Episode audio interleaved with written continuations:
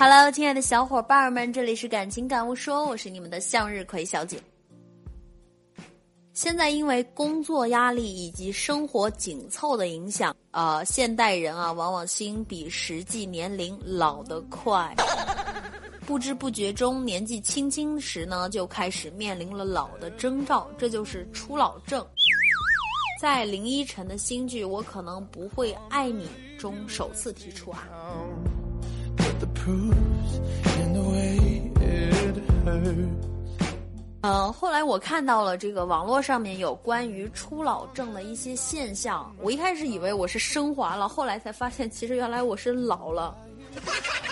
其中有这样的一些现象啊，供大家参考一下：喜欢低调，逐渐不喜欢灯红酒绿的生活。哎，我看了这个以后，我发现特别对啊！我现在就很低调，我也不喜欢出去和朋友啊喝酒聊天什么的。嗯，觉得在外边玩没有自己在家里边躺着看看电视或者是看看书、听听音乐舒服。一天下来特别累，然后也没有这种精力和激情再跑出去跟朋友玩了。第二个呢是熟人面前是话痨，生人面前少搭腔，喜欢交往有共同爱好的朋友。每次和姐妹在一起的时候，就叽叽喳喳、噼里啪啦不停啊，说个不停。但是，一旦有陌生人在场的时候，就不愿意特别主动的去交朋友，喜欢活在自己的这个小世界和小圈子里边儿，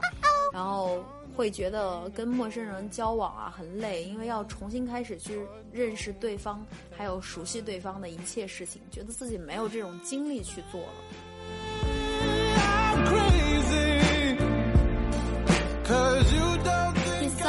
可以不看电视，但是热衷于玩微信、智能手机、电脑是必需品。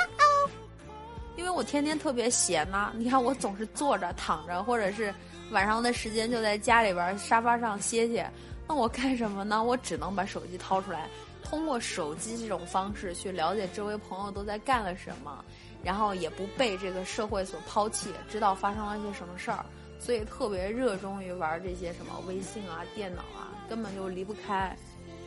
第四点呢，最常说的一句话就是心态健康最重要。我现在充分的认识到这一点的重要性，心态好才是真的好，健康好才是真的好，什么东西都不比健康来的实在。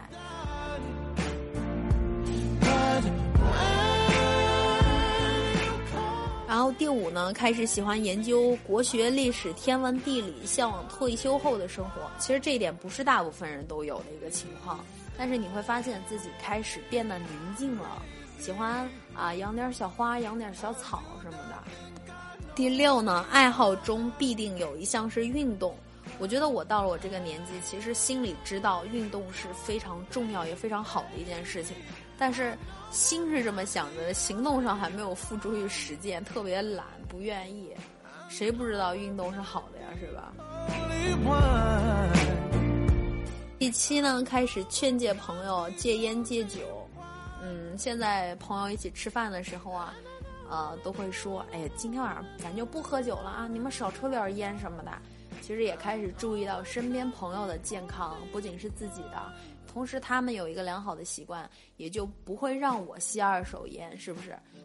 八呢，有意无意开始缩小精炼朋友的圈子，这个其实跟刚才说的那条很像，呃，希望自己的朋友能够少一点儿，然后经常和自己联系，咱们把范围缩小了，但是感情要更加密合密切，不像年轻的时候。啊，特别喜欢广交朋友，最后发现其实人的身边就那么几个位置，根本容纳不了那么多人。啊，新的人加入了呢，旧的人就要离开，因为我没有那么多时间和每个朋友都保持密切的联系啊。所以现在我就觉得，还是那些和自己一起走过了很长的路的朋友比较重要。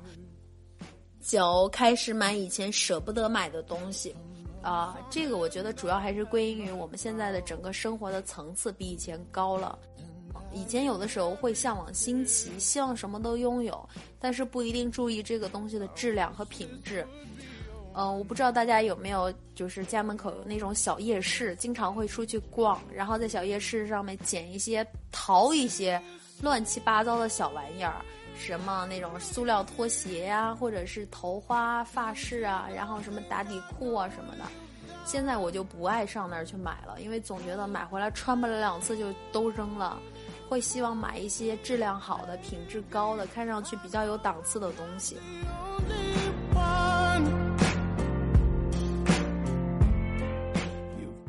时呢，喜欢和妈妈、爸爸待在一起聊天儿，越来越爱待在家。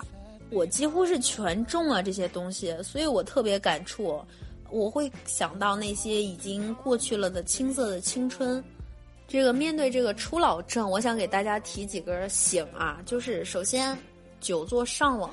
脊椎腰椎肯定就会先退休了，所以要真的要经常动一动，运动一下。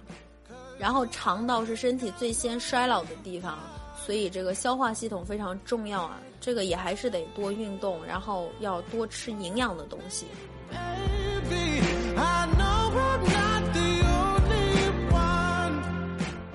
初老症现象呢，不是一个让你害怕的东西，反而我觉得是你的整个人生过程当中逐渐走向稳定，走向一个比较按部就班生活的方式的这这样的一个很好的状态，所以不要害怕，最主要的要正视它。好了，感谢各位的收听，今天的节目就先到这里了，各位拜拜。